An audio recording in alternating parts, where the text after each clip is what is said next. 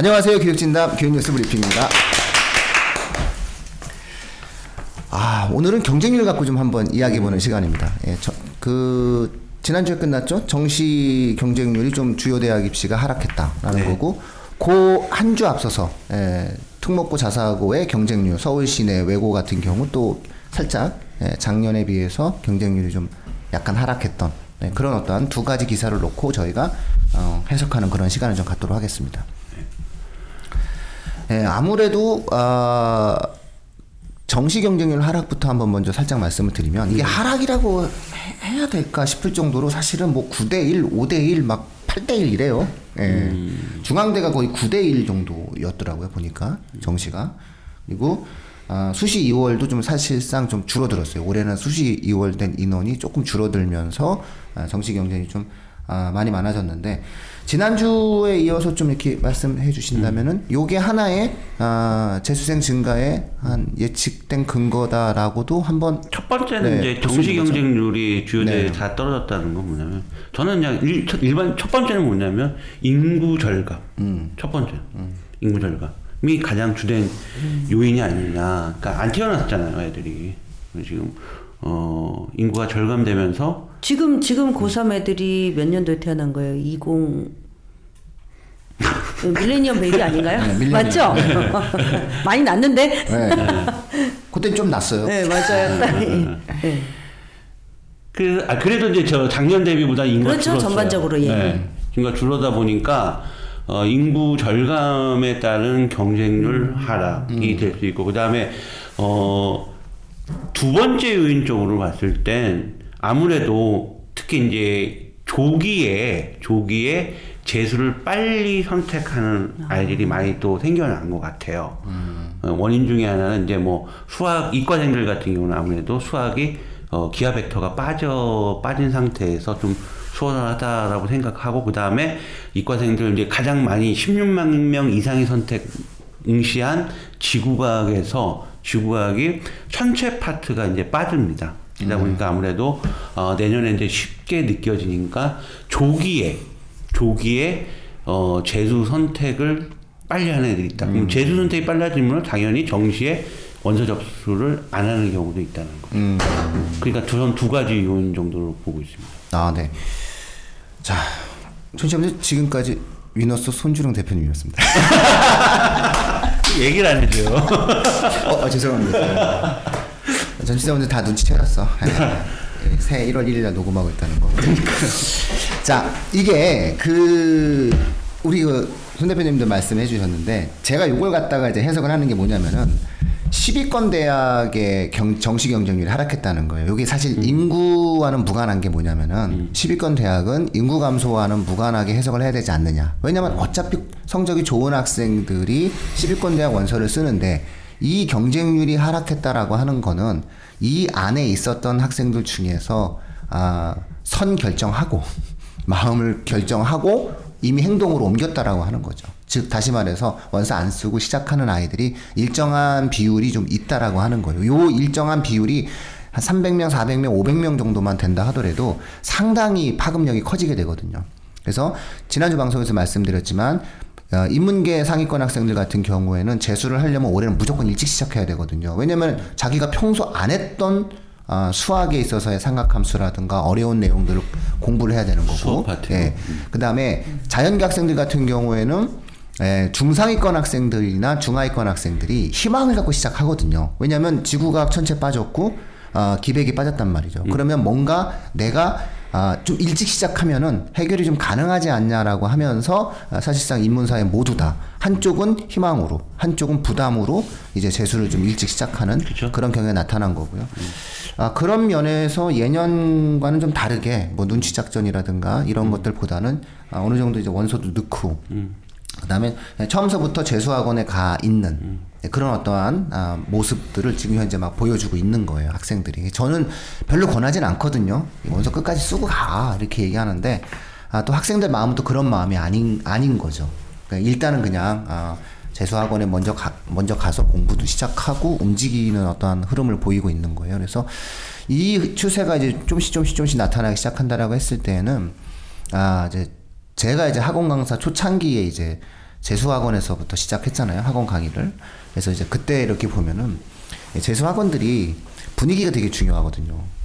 재수종합반이라고 우리가 흔히 이야기하는 학원들이 이렇게 분위기가 되게 중요해요. 뭔가 좀 해보겠다라고 하는 열정과 의지가 있으면 이렇게 좀 이렇게 쏙 되는 게 있어요. 그래서 이게 이제 운인데 뭐냐면은 그러니까 예를 들어서 1반이 있고 2반이 있고 3반이 있고 4반이 있다면 이게 보통의 재수 학원들은 이제 성적순으로 뽑아요.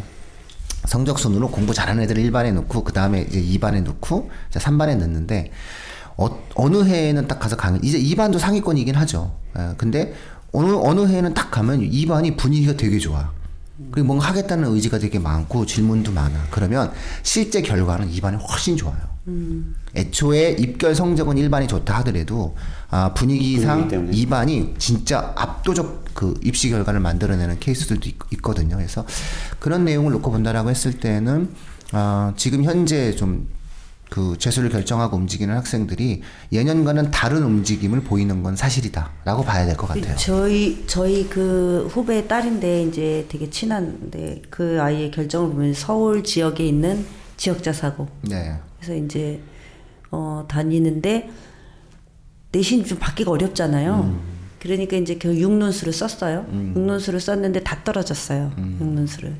그리고 재수를 일찍 결정했어요. 똑같이 지금 말씀하신 네, 케이스인데 네. 재수를 벌써 결정해서 강남 대성 재수 선행반에 이제 지금 등록을 하고 네. 지금부터 이제 하는데 정시 원서를 끝나고 결과가 나온 게 아닌데도 불구하고 재수 선행반에 등록을 먼저 하더라고요. 네, 애들이 막 해요. 지금. 네, 근데 정시 나오는 것도 보겠대요. 네. 근데 이제 논술을 쓰다 보니까 논술 전형으로 뽑는 학교들이 대부분 이제 인서울 상위권 대학이잖아요. 네. 그러니까 논술 전형으로 대학을 지원을 해보니 그 밑에 대학은 내가 못 가겠다 이렇게 애가 그러더래요. 그러니까 자기는 재수를 하는 한이 있더라도 내가 지금 썼던 대학 선에서 가겠다 그러더니 재수를 하겠다 결정을 하고 정시는 일단 넣어보기는 하되 이제 안 될 건데 그 강남 대성이 들어가기 좀 어려운 네네네. 학원이죠.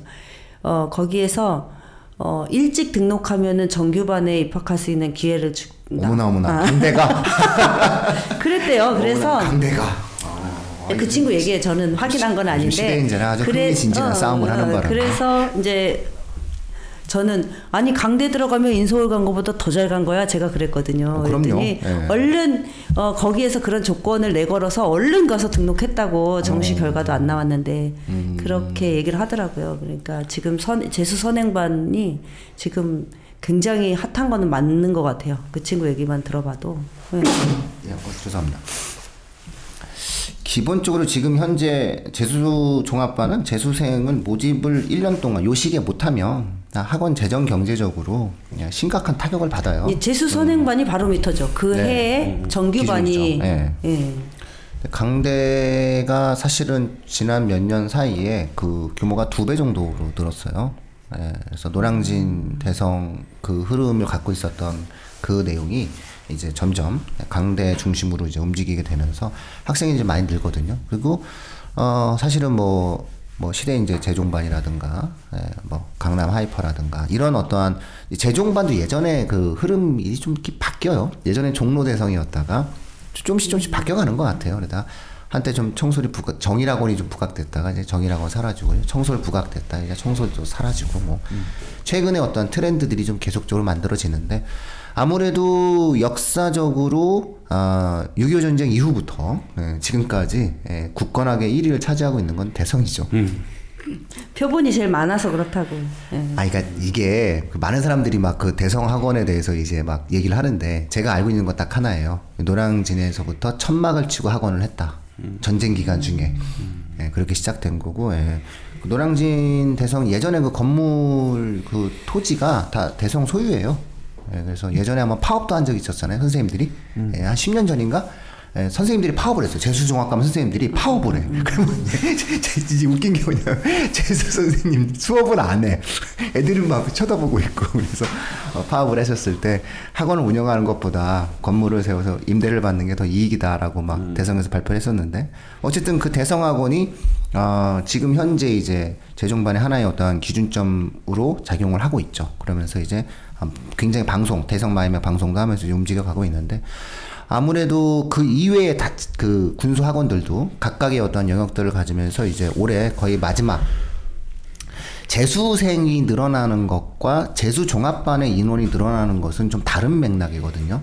왜냐면은 최근의 트렌드상 사실상 특정 과목만 공부하면 되고 영어가 절대평가를 빠졌기 때문에 사실상 재수 종합반이라고 하는 것은 학교처럼 1교시, 2교시, 3교시, 4교시, 5교시, 6교시 수업을 듣고 자습을 하는 거거든요. 근데 이게 경제적 부담도 돼요. 이게 기숙학원 같은 경우는 거의 200만원, 300만원이고 예, 보통의 학원들 같은 경우도 100만원이 넘거든요. 100몇십만원. 그래서 관리형, 예. 아니요, 관리형 독서실 말고 그 독학형 재수. 예, 예, 그러니까 예. 내가 예를 들어서 그 독서실 같은 데 다니면서 공부하겠다. 이제 이런 식으로 좀 흩어지거든요. 그거를 감안하고 놓고 본다라고 했을 때 재종반의 선행반이 굉장히 빠른 속도로 찬다라고 하는 거는 그건만 찬 게 아니라 재수를 결정한 학생들의 숫자가 상당수 보이지 않는 학생이 상당수 있을 것이다 라고 우리가 한번 봐야 되지 않느냐 이렇게 이제 말씀드릴 수 있을 것 같아요. 아, 저는 사실은 근데 개인적으로 우리나라에서 사라져야 될 것 중에 하나가 전 재수 문화라고 생각합니다. 그러니까 왜냐면 뭐 그 젊은 청춘 애들 1년 동안 차라리 그냥 해외에 나가서 포도도 좀 따고 좀 그렇게 좀 인생을 살게. 욕 먹어요? 그렇죠. 네, 제 이런 말 하면 또 안 되겠죠. 네. 아니 저는 그렇다는 거예요. 저는 우리 아이들이 이렇게 1년 동안 똑같이 12년 동안 공부했던 맞아요. 내용들을 애들도 힘들고 네. 부모들 그 비용 되는 부모도요. 평균 한 3천, 4천 든다고 그러더라고요. 네. 애도 먹어야 되고 이런 어떤 부분들이 있어서 이런 문화는 그 돈이 좀, 장난인가? 네, 좀 바뀌어지면 어떨까, 바뀌어졌으면 좋겠다라는 어떤 개인적 바람은 갖고 있어요. 그러나 아마 바뀌어지기가 쉽지 않을 거다라고 생각하는데 어쨌든 모두에게 사실은 좋은 거는 아니에요. 근데 이제 개별적으로 이렇게 들어가 보면 내가 1년 더 해서 우리나라에서는 또 뭐 이렇게 대학이 중요하다는 분위기니까 1년 더 해서 내가 이 대학을 가고 싶은데 안 다니고 싶은 대학을 다니느니 1년 더 해서 그럼 또 길게 그렇죠. 보면 하죠. 그러니까 결국은 학벌 사회가 그렇죠. 만들어낸 네. 저 좀 기형적인 좀 모습이다라는 정말 거고. 사회적 비용이 엄청난 거예요. 그래서 결국은 뭐 저는 그래서 이 문화를 뭐라고 하진 않아요. 안타깝다라고 얘기하는데 저는 원인이 뭔지 알거든요. 원인은 학벌 사회예요. 학벌 사회의 트렌드가 있는 한 이건 뭐 못 없어지거든요. 그러니까 내가 이걸 하라 마라 얘기할 수도 없는 거고 심지어 또 어떤 경우는 제가 얘기해요. 야 너는 재수해도 성공할 것 같아 이렇게 얘기도 해주고 하는 거 보면 뭐 어쩔 수 없는 좀 슬픈 모습이 아닌가라는 생각이 좀 들죠. 자 그러면 이제 그 대학 경쟁률 하락 네. 요 얘기 좀 일단락 지으면 두 번째로 외고 경쟁률도 어느 정도 하락이 됐어요. 예, 그래서 한영외고 불업과 같은 경우에는 1점 거의 2 정도예요. 올해. 미달은 없었어요. 미달 서울 외고가 미달인데 서울 외고는 이제 외고로 잘 인정 안 해주는 분위기가 있어요. 서울 시내에서는. 그런데 거의 미달 수준이죠. 1.2나 뭐 그러니까 2점대를 넘기가 쉽지가 않다라고 하는 것은 최근에 이제 그 외고 국제고 약세 현상이 어떤 반영이다라고 볼 수 있고요. 하나고는 여전히 3:1이 넘어요. 최상위 학생들이 가는 하나고가 3:1이 좀 넘었고. 외대부고도 예전만은 못해요. 예전에 뭐 자연계가 6:1, 5.9:1 그랬는데 계속 떨어지고 2점대, 2.4:1 이 정도였죠. 상산고도 사실은 여학생이 거의 1점대였거든요. 근데 이번 사태로 조금 이제 경쟁률이 올라간 근데 거예요. 근데 지금 정시 확대되는 지금 고등학교 들어가는 학생들이 그 입시를 치를 때는 정시가 거의 5:5, 그렇죠? 6:4 이렇잖아요. 그러면 상산고 같은 자사고가 인기가 많겠다라고 저는 예측을 했었는데 그렇지 않은가요? 상산고는 올해 조금 올라가죠. 그 다음에 이제 하나고는 원래 수시형 학교인데 원래 하나고나 외대부고나 상산고는 최상위권 학생들이 가지고 있는 로망이 만들어져요. 그러니까 이 정도 학생들은 일반고가도 직윤을 노릴 정도의 학생들이기 때문에 전교 내 5등 안에 일반고가도 전교 5등 안에 들 수 있다라고 생각하는 학생들이 보통 이 학교들을 쓰거든요. 외대부고나 하나고를. 그러니까 이 학생들은 이제 네, 여기 최고에 한번 넣어보고, 뭐, 이런 마음으로 이제 쓰는 거죠. 그게 거의 3:1 정도라면은, 하나고 3:1이라면은 서울 시내에서 그래도 의지가 있었던 학생들은 좀 다 썼다고 생각을 하고요. 외대부고 경쟁률이 예년만 못하지만, 사실상 외대부고도 이제 워낙 들어가기 어렵다라고 얘기를 하는데, 외대부고 같은 경우에는 올해 수시 실적이 그리 좋지 않거든요. 예, 외대부고 올해 고3 같은 경우에는 수시 실적이 좋지 않아요. 특히 이제 서울대만 이제 수시 실적이 안 좋으면 상관이 없는데, 이게 좀 충격적으로 다가올 수 있는 요소가 뭐냐면은 연대의 입시 실적도 안 좋아요. 그러니까 연대가 사실상 외대부고 학생들을 우리가 예상하는 것처럼 그렇게 많이 안 뽑아요.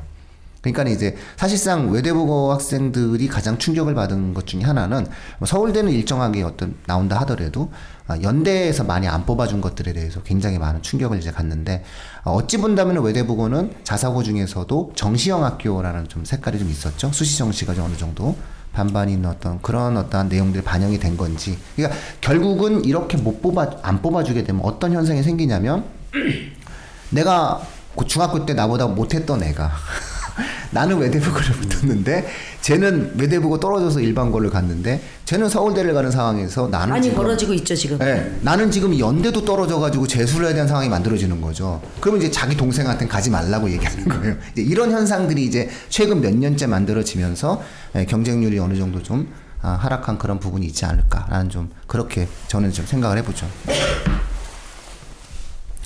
근데 반영이님, 제가 느끼는 건데 외고 경쟁률 하락은 어느 정도 예상이 됐는데, 외고 언론에서 나오는 거는 외고가, 그러니까 두리뭉실 얘기하잖아요. 특목고가 정시가 되면 특목고가 유리하다라고 얘기하는데, 우리가 이거 좀 구분해봐야 되지 않을까요? 저도 그게 많이 의아한데요. 예. 어떡하지? 네. 아 지금 감기가 있어서 제가. 아 예, 죄송합니다. 이거 어떡하나. 잠깐만요. 저 그 한 모금만 먹을게요. 이게 없어요. 괜찮아요. 없는데 이렇게 가지고 한번, 예, 얼음물이라도 한번 드시면. 아 죄송합니다. 네네. 저도 그런 기사를 많이 보면서 왜 이렇지라고 이제 생각을 하면서 변화된 입시하고 좀 접목해서 이렇게 보면, 외고 같은 경우에는 제가 취재를 이제 여러 번 해봤지만 외고가 특목고예요. 특목고 네. 과학고하고 외고잖아요. 네네. 그러면 외고는 이제 외국어 특성화 인재를 키우는 거잖아요. 그래서 네. 커리큘럼 자체가 거기에 맞춰져 있어요. 이제 과고나 영재고가 과학 영재를 이제 키우는 것처럼. 그래서 외고의 교육 과정은 그 전문 교과라고 우리가 이제 알고 있는 그 외국어, 그리고 자기 전공 외국어가 있어요. 영어하고 전공 외국어의 비중이 60~70% 정도 되는 걸로 네, 알고 그렇죠. 있는데 네. 그렇다고 하면 이거는 서울대, 뭐 연대, 고대 뭐 이렇게 상위권 대학의 학종에서 굉장히 좋아하는 그 교육과정 자체가 수시에서 좋아하는 학종 맞춤형 교육과정이라고 저는 생각이 드는데, 영어가 수능에서 절대평가로 바뀌고, 그러기 때문에 예전에는 외고 학생들이 수능 상대평가였을 때는 영어 1등급을 다 외고 애들이 휩쓸었단 말이에요. 그래서 네. 영어 변별력이 굉장히 컸을 때. 근데 지금은 외고의 변별력이 크지 않아요. 절대평가고. 네. 그럼 외고 메리트가 수능에서도 그렇게, 수능에선 저는 별로 없다고 생각하거든요. 영어 절대평가, 그 다음에 교육과정이 수능 교육과정과 맞지 않거든요. 그래서 차라리 그냥 수능을 내가 가야 되겠다라고 생각을 하면, 수능으로 대학을 가겠다는 생각을, 물론 1학년 때부터 일반고 애들도 마찬가지로 1학년 때는 학종으로 준비를 해요. 그러다가 2학년 정도 되면 이제 현실에 맞게 바꾸는데, 외고에도 그런 애들이 존재하거든요. 그런데도 불구하고 외고 수능이 커지니까, 수능의 비중이 높아지니까 외고가 인기가 많아졌다라는 기사는 저는 좀 이게 이해할 수 없는 네. 기사거든요. 사실 내용적으로 들어가 보면 제 주변에도 외고에 들어갔어요. 학종으로 가려고 들어갔는데, 들어가서 준비를 하다 보니 일단 첫 번째 단계에서 네. 내신에서 이렇게 네. 안 나오면 학종으로 이렇게 간 게 쉽지 않으니까 2학년 때 결정을 하거든요. 그러면 걔네들은 어떤 상황을 겪냐며 2학년 때 그냥 외롭게 혼자 수능을 공부해야 돼요. 학교 공부하고 상관없이. 예. 예.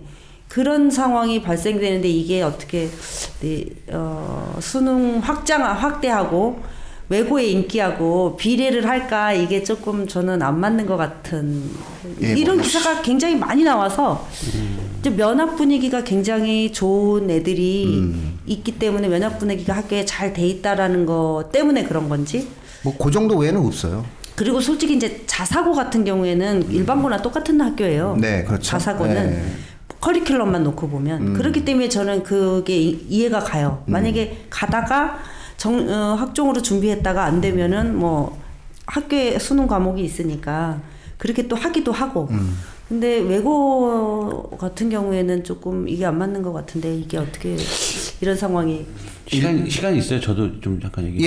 예. 말씀하시죠. 예, 뭐. 그러니까 저는 방송이 뭐 길어지면 청취자분들이 길게 들으시면 되죠. 외고든 특목고 뭐 자사고든 저는 이제 그 발행인의 의견에 대해서요 좀 말씀드리고 싶은 건 뭐냐면 이 아이들이 구성원들이거든요. 근데 이 구성원의 학생들이 중학교 때, 초등학교 때하고 중학교 때 예를 들어서 초등학교 때 국제 중학교를 진학하려는 아이들 면접 시에 생기부 쪽을 보면은 독서 쪽인 부분들이 굉장히 많거든요. 저는 이제 뭐 길게 얘기 안 하고요. 그 구성원들의 아이들이 특목고를 가고 외고를 가고 뭐 국제를 가고 어떤 그런 쪽을 가려면 중학교 때 그런 훈련들이 독서 쪽에 있었다고 저는 생각이 들거든요. 그러면 독서량이 많은 학생들 같은 경우는 즉 수능이 교과 범주에서 나오는 건 아니고 종합적인 사고를 요하는 그런 문제들을 만드는 게 평가원 교수님들이 만드는 문제거든요. 그러면 첫 번째는 뭐냐면 아이들이 어휘력이 좋아야 된다고 생각하거든요. 그러면 그 어휘력 즉 과학이 성적이 안 나온 아이들이요. 용어를 몰라요. 말뜻을 몰라요. 그러면은 어휘가 어느 정도 확장이 돼야 된다고 생각하거든요. 그러면 그 어휘 확장을 시키려는 건 결국 독서인 것 같고요. 두 번째는 뭐냐면은 그런 그 책을 읽고 있으면 그 책의 작가가 있지 않습니까? 작가의 어떤 객관적인 해석을 이해하려는 그런 훈련들. 그러니까 결국 문제를 보면은 이 문제를 만든 출제자의 의도를 파악하고 그 출제자가 원하는 답을 딱 쉽게 풀어내는 결국 저는 대한민국 수능은 제 뭐 개인적인 의견일 수도 있지만 어느 정도 독서량이 확보되어 있는 학생들 그런 독서량이 확보되어 있는 아이들이 외고도 갈 것도 좀 많이 모여 있을 뿐이고 그다음에 자사고 그런 쪽으로도 모여 있었다는 거죠. 그래서 저는 구성원들을 봤을 때 그런 독서량에 대한 부분이 분명히 영향을 미치니까 수능 성적이 잘 나온다. 맞아요. 저도 그건 인정해요. 예. 예. 우리 손 대표님 따님이 예, 그래서 그래요. 아니 이제 뭐 수능은 절대적으로 독해력이 뛰어난 학생들이 잘 보는 거니까. 근데 어쨌든 구조적으로는 맞아요. 수능의 외고가 불리한데 그것을 이제 특목고라는 그 이름으로 그냥 언론에서 구분을 안 한 거라고 저는 생각해요. 그래서 자사고와 외고 국제고를 명확히 구분해야 한다.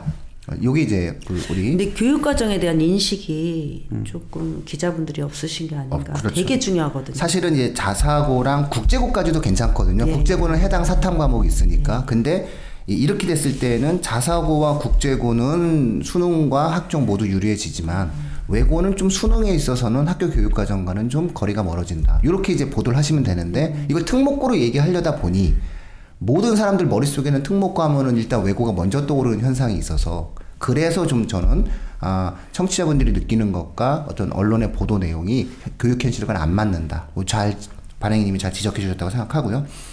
이렇게 따지면은 사실은 영재고 과거도 그렇게 수능에 유리한 구조라고 보기는 어렵거든요. 과탐이 이제 저기도 안 되는 거잖아요. 네. 의대도 이제 못 쓰는. 네, 국어 수학 같은 경우 일단은 국어나 맞아요. 수학. 그러니까 수학 중심이 펼쳐지게 되는데 예를 들어서 지구과학을 열심히 공부를 이제 보통 지구과학을 해야 되는데 걔들은 물리, 화학, 생물 위주로 공부를 하고 네, 그다음에 뭔가 어떤 내용을 막 공부를 해야 되는데 2보다는 1을 이제 진행을 하게 되고 수학 좀 위주로 공부를 했는데 사실 수능이라고 하는 게 이과 학생들 작년도에도 마찬가지지만은 가장 변별력이 높았던 표준 점수는 국어잖아요. 그렇죠. 그다음에 영어고 애초에 영재고 과거 입학하기 위해서도 국어와 영어는 몇 년 동안 놨고 고등학교 입학해서도 국어 영어에 관련된 공부의 흐름이 그렇게까지 많이 나타나지 않기 때문에 오히려 이 학생들도 외고랑 전 비슷한 어려움에 처할 거라고 생각하거든요. 특목고가 네, 예. 스스로 그러니까 영재고 학생들과 과거 학생들도 학종이라든가 수시로 가지 못하게 됐을 때에는 정시로 돌린다라고 얘기하는 것은 본인이 갖고 있는 어떤 특정한 가정 배경이라든가 개인이 어떠한 어렸을 때부터 가지고 있었던 개별적 능력의 치가 국어 영어에서 압도성이 있지 않고서는 좀 어려운 구조가 아니겠느냐. 특히 이번에 서울영재고에서 교장 선생님께서 뭐 1,500만 원 토해내겠다라고 얘기를 했지만, 사실은 언론 보도에서는 그것만 자꾸 돈 얘기만 자꾸 했지만 사실 정말 더 무서운 말씀을 하셨거든요. 서울영재고 교장 선생님이 뭐라고 얘기했냐면, 현 1학년과 현 2학년 학생 중에서 의대를 지망하는 학생들은 전학가라고 그랬어요. 이게 되게 무서운 말인데 언론이 이걸 얘기하지 않고 돈 얘기부터 했거든요. 아니 내 애가 의대 갔는데 1,500만 원 내죠. 근데 더 중요한 거는 뭐냐면은 전학가라고 그랬어요. 전학간다는 건 뭐냐면 수시 원서 쓸 때 학교장 직위는 어떠한 경우에도 앞으로 서울영재고는 찍어주지 않는다는 거거든요.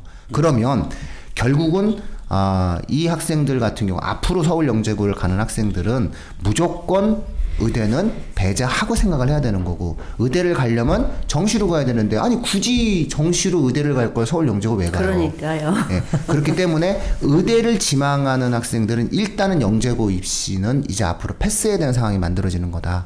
이렇게 이제 과거도죠? 과거 같은 경우, 그러니까 영재고가 결정하면 서울 영재고가 이제 경기 영재고는 이미 그랬거든요. 근데 서울 영재고, 경기 영재고가 사실 양대 축인데 이 양대 축이 이미 이렇게 단호한 취지로 만들어내면 나머지는 자연스럽게 이제 흘러갈 수밖에 없는 구조고요.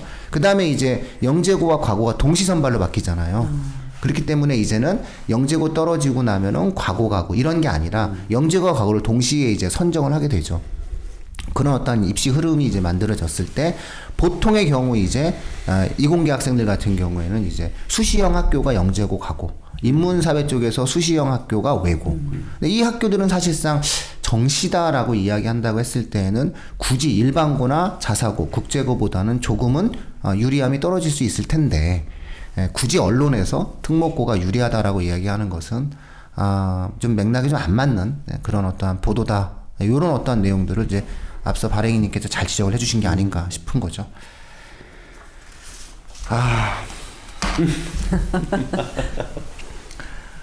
사실 청취자분들 이제 고백하자면, 예, 저희는 이게 2주치 교육뉴스 브리핑은 보통 이제 저희가 이제 2주의 녹음을 진행을 합니다. 예, 2주의 녹음을 진행을 하는데, 예, 방송은 이제 저희가 2주 후에 이제 녹화가 이제 진행이 되지만, 이제 사실 오늘도 역시 여전히 우리의 시간은 2020년 1월 1일입니다.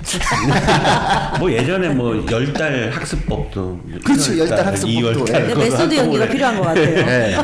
그때 5시간 동안. 5시간 동안 막 방송했어요. 그래서 이게 한꺼번에 찍었거든요. 네, 1월이 됐습니다. 네, 2월이 됐습니다. 그렇게 하고 그걸 매달 올린 거잖아요. 근데 더 중요한 거는 학생들이 거기에 빙의가 돼요. 마치 여름은 더운 듯한 느낌으로 애들이 방송을 해요. 3명의 학생들이 있었는데. 서울대학교 간 3명의 학생이었죠. 그래서 또 한번 그런 학생들도 불러가지고 한번 이야기를 한번 하는 시간을, 정시 또 결과 나면 또 해야죠. 예, 이야기했어요. 정시와 수시를, 정시로 간 학생이랑 수시로 간 학생 동시에 둘이 갖다 놓고 얘기를 해야지 좋으니까 그렇게 해서 한번 또 재밌겠네요. 예, 청취자분들과 함께 이야기하는 시간을 갖도록 하겠습니다.